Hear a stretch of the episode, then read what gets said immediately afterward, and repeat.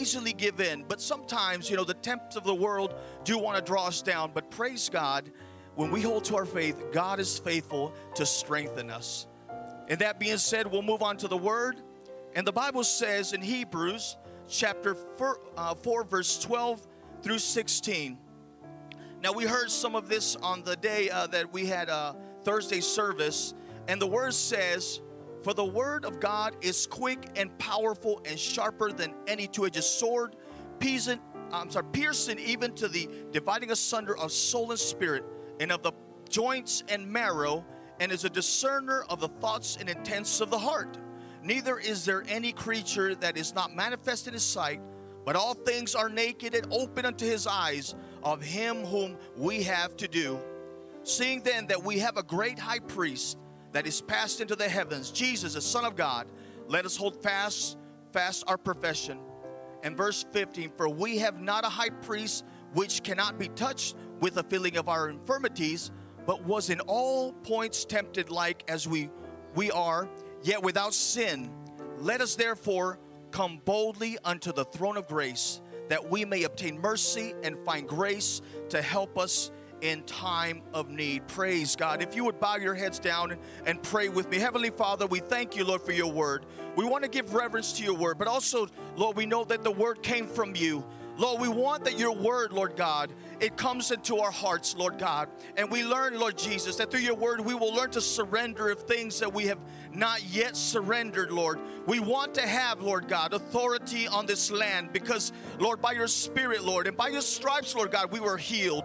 Lord God, lead everybody, Lord God, everybody that has heard your word, everybody that has read your word, Lord God, to that, that spring, Lord, that water, God, God, that belongs to you.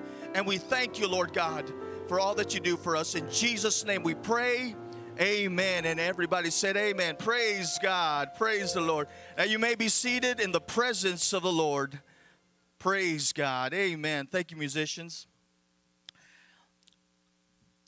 I have recognized and I have learned in my walk with God that the peace of God has more authority and power when you are in the Spirit. Thank you. And in the right spirit.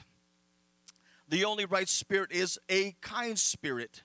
Now, God's spirit is a holy spirit. Not that God's spirit does not bring kindness, it does, but so can man bring kindness at times. But what happens when even people who walk not in the ways of the Lord or of God have been at times kinder, uh, or I said kind, but a kinder than us professing Christians? I have heard at times in, con- in conferences and other preachings that the preacher felt compelled to apologize for someone professing to be a Christian who had in fact been rude to that person he was ministering to because he was trying to win them to the Lord. And I believe that can be complicated at times because I think some of us have come across those situations at times. His words were not to hurt them or to those he was speaking, it was to bring them of an awareness of what was happening to the people that they were surrounded by. It was caused by the actions that they did, and sometimes maybe not intentional, but we know that the world does at times tempt us to cause us to fall and stumble every now and then. But even so, it rather it is rather to explain. For him, it was unless it said clearly to whom he was referring to. And in this case, he was speaking, as I said, to profession Christians. Usually, in most cases, a private setting usually works best if it's on one on one. But in this particular case, it was something very, very much what Jesus was doing when he was preaching the gospel. See, when the apostles were out there looking for the uh, the twelfth apostle, the Bible says that they drew uh, they drew uh, I should say sticks, but they basically they were uh, drawing straws, I should say, to to choose the last apostle because we know that Judas Iscariot was no longer alive or no longer with them. But because he was talking to everyone, as Jesus spoke to them, as he spoke to them in large groups, he didn't point everybody out. He didn't point anybody out. What he did instead, he spoke openly to everybody, and then he said, He's, he, well, I, I, should say every time he said, he said, you know, if you hearken to my voice, if you hear the things that I say, then, you know, it is good. And, it, it, and, it's, and it's a good thing to hear what Jesus had to say. In most cases, we will most likely choose a you know, a status as, as saying that, you know, what I heard is not really what I feel, or there's no conviction that comes from that. But the fact of the matter is, when there is no conviction there, there I mentioned before, there sometimes is a problem. In most cases, and I said earlier, uh, likely uh, to choose a conviction status, we create it because it feels right to us. But with God, the Word is what we need to compare ourselves to. God's Word is the reflection of what we should be as far as His Word. In other words, it's a mirror unto us, and we should be able to see the same thing that we see on God's Word upon us. And if we're honest with, our, with ourselves, we'll, we will find that this preacher who I'm mentioning, uh, I didn't mention him by name for a reason.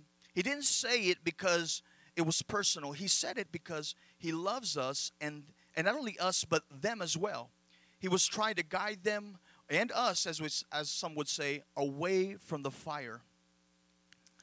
As a professing uh, follower of Jesus, we are to love our neighbors. I will not go in, into depth into mentioning uh, what their neighbors are, but for the sake of time, let me just tell you it is anyone that you come across. Anyone that you come across. It doesn't matter if you know them or not. And I think we spoke about the Samaritan some time ago and about the, the word coincidence and what it means. But I'm going to bring you to Hebrews chapter 4, verse 12. And the word says, For the word of God is quick and powerful and sharper than any two edged sword. And one of the things that it does, it discerns the thoughts and intents of the heart. And that's a pretty pretty strong statement because if you start to picture the, the double edged sword, and I had to do a little research on it just because I was really curious. Not that I have one, but um, it wouldn't hurt to have one just to kind of look at and discover, you know, the uh, the benefits of it and how it actually functions. But the double-edged sword, it has two sharp ends, and most of you might have one. I don't know. But the point of it, when you the, the, this this particular device was was designed that wherever it went, it was very precise and where it was going to hit. There was it would not veer if it went you went straight, it would literally go to the point of intention of, uh, and I should say, um, puncturing. I'll leave it at that.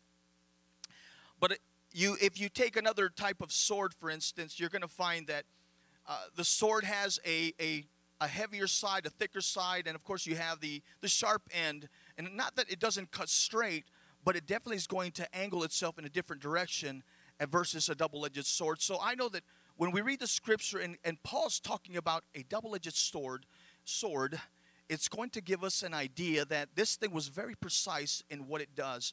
And that is exactly what God's word does. It's very precise.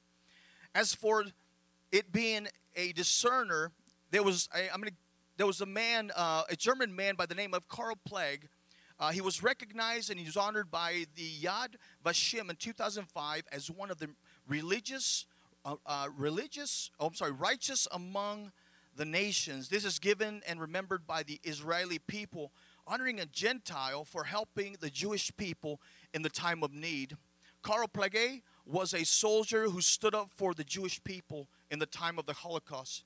He's not well known because the story of his rescue was uncovered uh, by a son of a survivor who was at the HKP 562 uh, in the year 2000. Not that he was in there at that year, but that's when it was discovered. But nor did Karl acknowledge himself as anyone to be remembered. So this man who was a German, he personally was had witnessed these deaths and many of many Jews.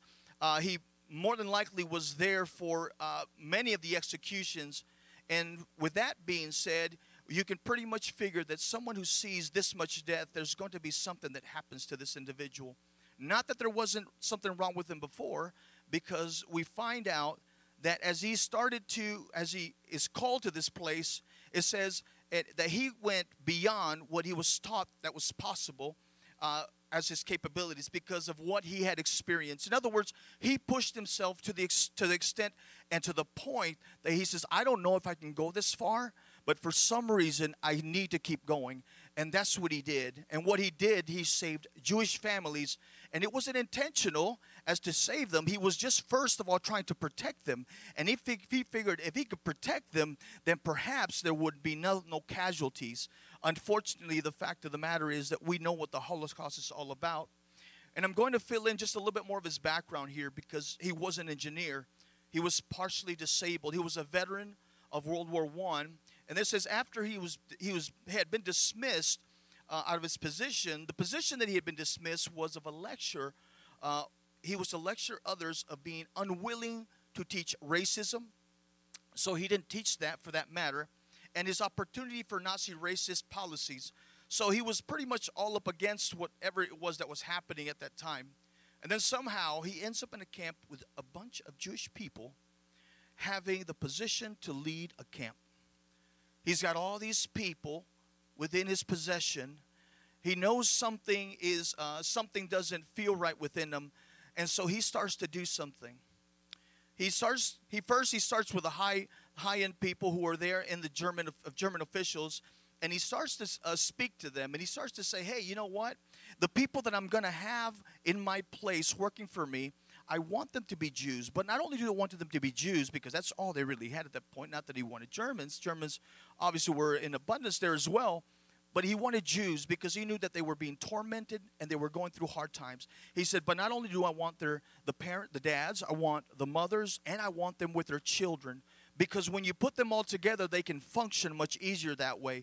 They're more productive. So he got into, you know, he kind of got into their uh, into their minds and it was it made perfect sense for the germans to say you know what fine we'll give you all that and it worked out for just a short period of time not too long but he, what he began to do and how he, built his defense he began to issue these uh, these documents these documents were basically based on something that was going to one give them an upper hand versus if they came across another jew and he didn't have documentation that person would be sentenced to death but if they had this documentation, it means that they were valuable to the Germans at that point in time.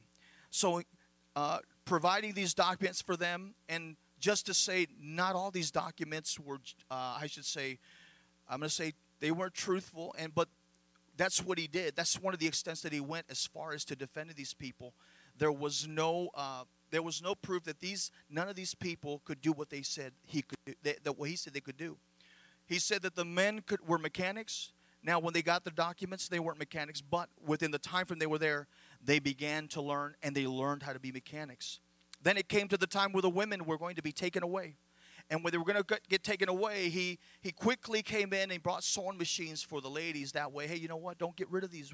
I need these as well because they're going to make clothes for us and so forth. So, again, convincingly, uh, with his words of enticement, he was able to carry that out. And of course, so the children also, the, the more older children were the ones able to help. The younger ones obviously stayed home. But the documents themselves was the important part here. It carried some weight, and it worked, as I said, for some time. But then it came to a time with when Karl uh, decided to go visit his family because things were going so well and they seemed to have no pressure. At least he did. Now, the people, the Jews obviously had pressure upon them, but he didn't feel that pressure. So during his leave, he, regret, he was one of his, his worst regrets. He had wished he had not left. 200 children were taken and they were never seen again from the camp he was protecting. By the time he returned, it was turmoil. The wives were crying, and the, uh, the fathers, of course, were trying to comfort them and more than likely also weeping with them. It was, he was pretty much distraught. In doing so, he also found uh, other things that were not happening. Obviously, if you have people that are crying and weeping, they're not going to want to go to work. You've got an entire, uh, and I'm going to say an entire camp that was very productive, and all of a sudden, it's no longer productive. So his words carried weight. There was something that uh, I mentioned earlier that he used words of enticement to convince them. But even so, he was right in what he said, and he did because it proved to the Germans that what he had said was right. Not that it made a difference because they didn't care about that. There, by the time they started to do these things, they began to do uh, destruction to the rest of the camps, and eventually, uh, the one of the final attempts before he was uh, sent off, because it was no longer nothing's happening anymore he went, he wanted to help the Jewish people one last time because he was being dismissed. He stood in the place where they all heard him speak. So he went to the camp and he stood there. He was telling them that he was leaving now, and in some code word, he said to them that the USSR would be taking care of them because they were valuable. And then they were in charge of carrying all refugees to their new camp where they would be protected, he said. And then he said, a survivor said that Karl said, Don't worry, but they will be here in three days. It was a code word. Code word. You have three days to think about what you're going to do hide or run. He was distraught from the children that had been taken from the camp. Further from that, he, he, you know, he was continued from that location. Someone said he had lost his faith in God. So obviously he was a believer because of what he had witnessed and he had done to the what he saw the Germans do to the and it was obviously he was part of it. He just wasn't able to hold his wits at that point. It is believed that there were around a thousand people that he occupied. Only 150 to 200 Jewish people survived women, children, and some of the men. Though, though charges were brought against him for his involvement, someone came forward for him and spoke on his behalf, and he was acquitted. Though forgotten for a time, a small memory of a mention sparked a truth. It was enough to allow the memory of someone to speak up about a man who thought of himself as a failure to save the Jewish people. But the word says that in weakness we are made strong. We are made strong. I had wished that this story ended well. I don't know if Karl ever found salvation for sure. I don't know if someone spoke to him about God anymore. I hope that he would have had, you know, renewed his faith in God. I would I would think that he did. If anyone deserved it for sure, I would have think it would have been him. But then again, we are not the judges of what people do. We let God do the judgment because the Bible does say that vengeance is mine. One thing is for sure something was written in his heart during the war. But what happened after the war? What happened? It was something so vicious that he was traumatized. He probably blamed himself, as I mentioned earlier. But why would he do that? Because it was not in his heart to do that what was wrong and what he saw broke him. Hopefully, it was before he died that he gave, him, that he gave himself an opportunity to, to forgive himself. Not that he did anything wrong, to forgive himself for not forgiving himself. In this case, it sounds kind of redundant, but it's true. At times, we have to find the time to forgive ourselves for things that we have done wrong. But it was therefore, according to the record as of now, that we don't know whether he ever gave his life to God. You see, Psalm 19 7 4, the Bible says, The law of the Lord is perfect, converting the soul. The testimony of the Lord is sure, making wise the simple. In other words, this person, if he did, if if Karl would have known a little bit more about the word, somebody should have gone to him. Perhaps he wouldn't have passed his years as maybe in a you know sad state. I would hope that he didn't. But again, we don't know because there's really no record of it yet. The Word of God will save you by converting you. When you've done all that you can do within your power, be glad. Joy over the few victories because they count. Why do they count?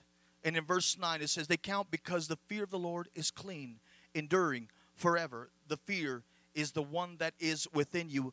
And it says, God, how do I do this? I can't do this by myself. And when do you do that?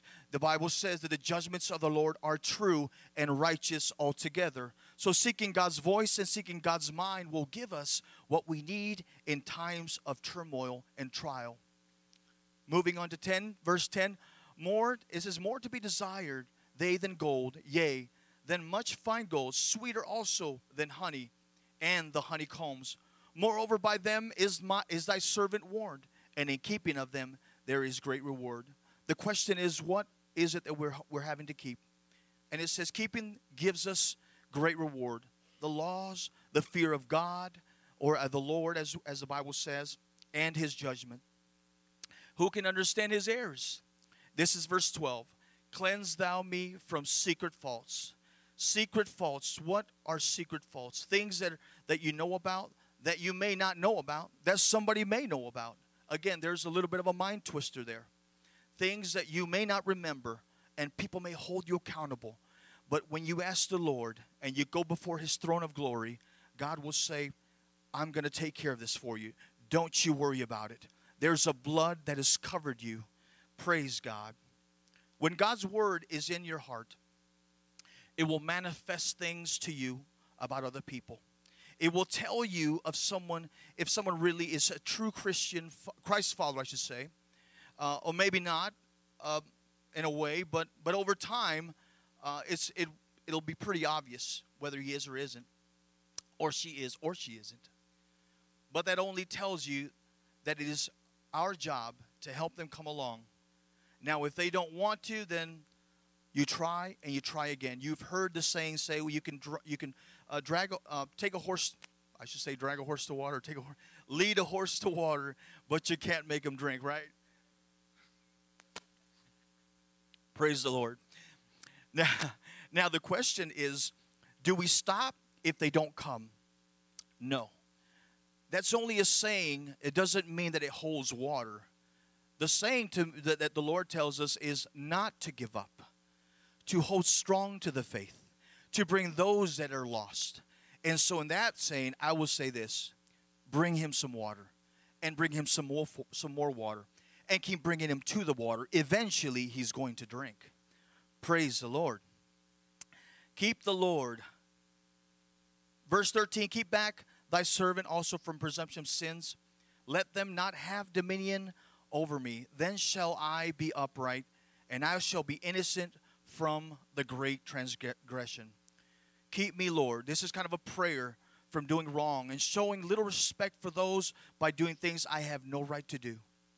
I have no right to terrorize people or nobody's kids, and I'm just saying that, okay? No right whatsoever. The same thing applies to new converts. They are babes in the Lord. Instead, here is what we should be doing. Verse 14 Let the words of my mouth and the meditation of my heart be acceptable in thy sight, O Lord, my strength and my redeemer. We could do better if we tried when we are not doing so well. So if we're not doing so well, we push to do better. Jeremiah 17, verse 7 through 10.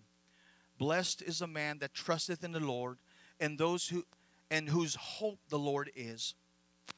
For we shall be a tree planted by the waters, and that spreadeth out her roots by the river, and shall not see uh, when the heat cometh. And so the heat cometh, meaning that the fearful or, bothered by it. But her leaf shall give green, shall be green, and shall not be careful or, anx- or it says careful, but the word is what it means is anxious in the year of drought. Neither shall cease from yielding fruit. So, in our trust in the Lord, if we don't let fear overtake us or bother us, and we don't get anxious when things are dry, then we're going to yield fruit no matter what. Our distresses cause us to, to react in certain ways that are abnormal, trying to make us at times cling on to the abnormal. But I'll tell you right now, instead of doing that, don't cling on to the abnormal Trust in the Lord, and He will lead your ways. The Lord says to others, All is well. And so should we as well. All is well. Verse 9 The heart is deceitful above all things and desperately wicked. Who can know it? I, the Lord, search the heart. I try the reins, even to give every man according to his ways and according to the fruits of his doing. Let us find ourselves again, I say, doing what is good in the sight of God. Hebrews chapter 4, verse 13 through 16. Bring you back to this one. In this scripture, it tells us, um, it tells us that that God, that a God, that our God, nothing that we have done is hid from Him. Everything is in its open. It's open to Him. No, I mean, we can try to conceal things, but it, it, everything is exposed to him. He is a God that knows everything and sees everything. But then in, in verse 14, Paul tells us of Jesus and that we should be who we say we are because of who he is. Seeing then that we have a great high priest that is passed into the heavens, Jesus, the Son of God, let us hold fast our profession. Then in verse 15, he knows what you deal with because he had to overcome sin when he was tempted. Verse 15 For we have not a high priest which cannot be touched with the feeling of our infirmities, but was in all points tempted like as we are, yet with sin. And I'd like to share something with you uh, that I recently uh, was talked about. And it was very interesting because I never had looked at it that way. We know the scripture says that Jesus was led by the Spirit out into the wilderness and uh, to, you know, to try the flesh and for fasting. But I believe it was something else that was he went out there to do. I believe that he went out there to face Satan. And the reason I say that is because if he went out there just to fast, and not uh, face Satan, then there would be no reason for him to overcome the flesh. He knew that Satan was going to be out there, and he went looking for him. Now, Satan knew he was there as well, but he didn't come around until he was at his most weakest point. But the scriptures tell us that when, again, he's at his weakest, he is at his most strongest. Let us therefore come boldly unto the throne of grace, that we may obtain mercy and find grace to help in time of need. God's word is a blessing to us. It is to shed some light at the end of the tunnel. Some of us might say, well, what end of the tunnel are you talking about? I like to look at the scriptures as a form of instruction and direction. I've li- I've enjoyed just thinking about the Lord as because every the Bible says that nothing can come to the Lord or nothing can get in until unless we come to Jesus Christ. And in doing so, I always picture a funnel that goes straight into Him. You might try to go to the left, you might try to go to the right side, but you got to go through Him. You're not going to make it unless you go through Him. In the same sense, uh, the reason that is is because He loved us before we loved Him. And if He loved us before we loved Him, then He wants us to come to Him. But not only does He want us to come to Him, we know that going through Him saves us. It is His blood that was sacrificed on Calvary. It was His resurrection that gives us life. And more importantly, He is the one that created the heavens and the earth. Due to the effects of sin, the human heart is flawed. It has been tarnished by the, in, the inherited corruption of um, Adam's sin. Not on bringing Adam into this, not this Adam, though. He can stay right where he's at. So, and it says this so damaged it is that the scriptures offer this scathing description the heart is deceitful above all things and desperately wicked who can know it jeremiah 17 9 in the days of noah the condition of the hearts of men prompted god's fierce judgment to be unleashed in the flood and god saw that the wickedness of man was great in the earth and that every imagination of the thoughts of his heart was only evil continually. If we begin to put God's word in our heart, there is going to be a transformation that takes place. It is a natural thing that happens when you put something good into you, something else has to come out. I have literally prayed at times. I said, Lord, there are some things that I, I had hoped I had never learned. And if you can replace that with something good, I would be really grateful. And I believe that He has because there are some things that I try to remember and I can no longer remember. And I believe that's God using His Spirit when we ask for something to erase parts of our lives.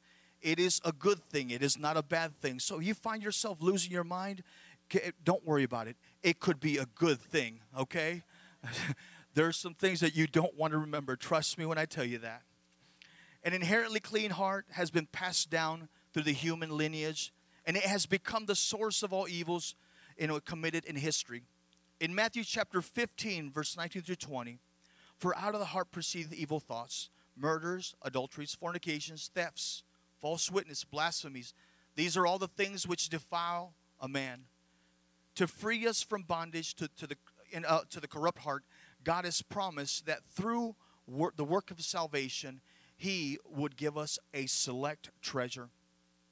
In Ezekiel chapter 36, verse 26, a new heart also will I give you, and a new spirit will I put within you. And I will take away the stony heart out of your flesh, and I will give you a heart of flesh. We have to protect that new heart of flesh. This new heart of flesh is fashioned in by the word of God. So its nature is one in righteousness and in its purity. Trans, transiting, trans, I'm sorry, transiting this world to reach the next present profound challenges in keeping our new hearts clean and untainted. We are called to be ever diligent about what we allow to affect it. For surely corrupt influences abound in this world. If we give the unclean elements of this world access to our new hearts, that treasure will soon be soiled. Instead, we are charged with allowing the Word of God to provide both ongoing protection and spiritual cleansing. Praise the Lord. Amen. There is no greater resource for keeping our hearts right throughout life and then continue intimate relationship with God's Word. It maintains our new hearts. God's Word, it gives a moral pattern to live by. It saves our soul, and the testimony is of the Lord, and it is sure, the Bible says. Making wise is simple, is what the Bible reads. The double edged sword is to be direct, as I mentioned earlier. It is to bring a separation by the things that we at times love and like. But the only way to decipher what they are or discern what they are is by the Word of God. There has to be a comparison. It's not from person to person, it's from you to God's Word. And it is by God's Spirit that we're able to determine whether something is good or something is bad. God's Word is described by Paul as I mentioned, as a double edged sword. And the, the more I think about it, it speaks of two things. It's, I said the soul and the spirit, but also the joints and the marrow. The more I think about it, because again, I, I you know, I, I, look into this, these kind of things, and, and, I, and I wonder, well, what's so important about joint and marrow? And obviously, the joint is connected to the, it's a, it's a piece of bone. It's all, it's all one bone. But if you cut the top of the bone, you're going to get to the marrow. So this is this God's word is precise to where it starts to divide those things that we see as impossible possible by the living God. For the word of God is alive. It is powerful. It will also check you. It will also strengthen you. It will deliver you. It will put you in a place where you need not to worry anymore. And if you say, I will trust the Lord, then He will also defend you doing the things of God, God will uplift you. Things to watch out for, things that are not of God, things that will tear us down, things, things that will make us feel like we are not worthy to return to His throne and ask Him for forgiveness. That is the mind that is not of Christ. That is a mind of Antichrist. Instead, say, God is a Redeemer, God is a forgiver, and He is my Savior. And the Bible says to come boldly before the throne of grace. That doesn't mean I'm just going to come through. It means God is my Savior, God is my deliverer, and I will stand because my God loves me. Praise the Lord. Earlier I spoke of Adam and Eve, and I'm kind of closing with this here. Adam and Eve, they were an example for us to, to learn from. They were holy, or at least for a time, I should say. The book of Genesis tells us of the event of Adam and Eve falling short of God's desires and commands due to the serpent's deceptive strategy. So don't feel bad if you fall today. Know that it happened many years ago and it still happens today.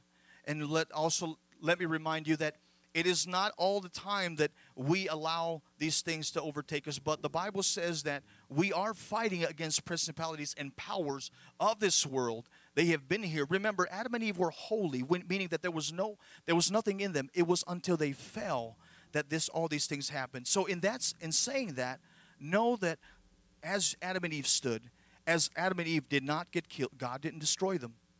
He gave them an opportunity to live.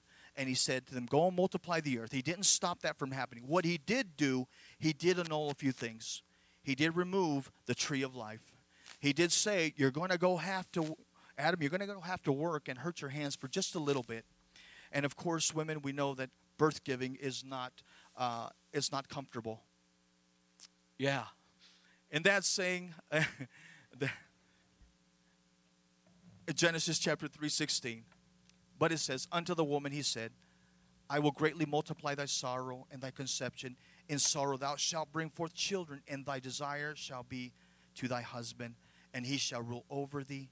And in doing so, we understand that God is a God of order. Not that he would strip the woman down and say, You are nothing. But we also know that by God's grace, God has done something. When we, I spoke about the laws about two, three weeks ago, and I said that the laws uh, are, are fulfilled by love. And one of the ways to fulfill that, one of the laws of love, is one is to love the Lord thy God with all thy heart, thy mind, and thy soul, and strength. And the second one is to love thy neighbor as thyself. So your first neighbor that you have to love has to be your wife if you have a wife. Wives, it has to be your husband if it is your husband. Amen. And the reason that is, is because when you fall, he's going to lift you up. If she falls, I'm going to lift her up. And doing so, let's strengthen one another. Let's worship the Lord and let's give Him praise, but also let's put God's word in our hearts that when God's word is in our heart, there are things that are going to happen to us. We are going to recognize things that are going to come against us, and we know how to combat them. And if say, you know, that is not of God, I am not going in that direction, or I'm not going to accept that because that is not of God. God's word, again, I said, is a double edged sword. It is going to show you what is truth, it is going to discern everything that the world is going to throw at you and it's going to say, You're wrong. No, there are some standards that God has given me, and He has put them right in my heart. And I want to keep them there, and I want to save them there because one day my God is going to come back. There is someone who I have to please, and His name is Jesus. Praise the Lord. If you would stand to your feet and you we could worship the Lord today. There's a song that uh, I'm not to sing it. You guys go ahead. It is about the King. It's about putting His word in your heart. And we cry out to Him, and, and God answers that. And in doing so, we know that when He answers and He brings peace, because that's what He is. He's the peacemaker. He brings peace to your presence when you feel torment, when you feel distressed. God says, Don't you worry about that. Remember, I told you, if you trust in me, you'll be like the tree planted by the water. I'm going to give you strength and I'm going to lift you up. You don't have to worry. I am God, says the Lord. Praise the Lord. If you guys would sing with us, worshiping the Lord. Lord, come to us, Lord God, today, into our hearts, change us for the better, Lord Jesus.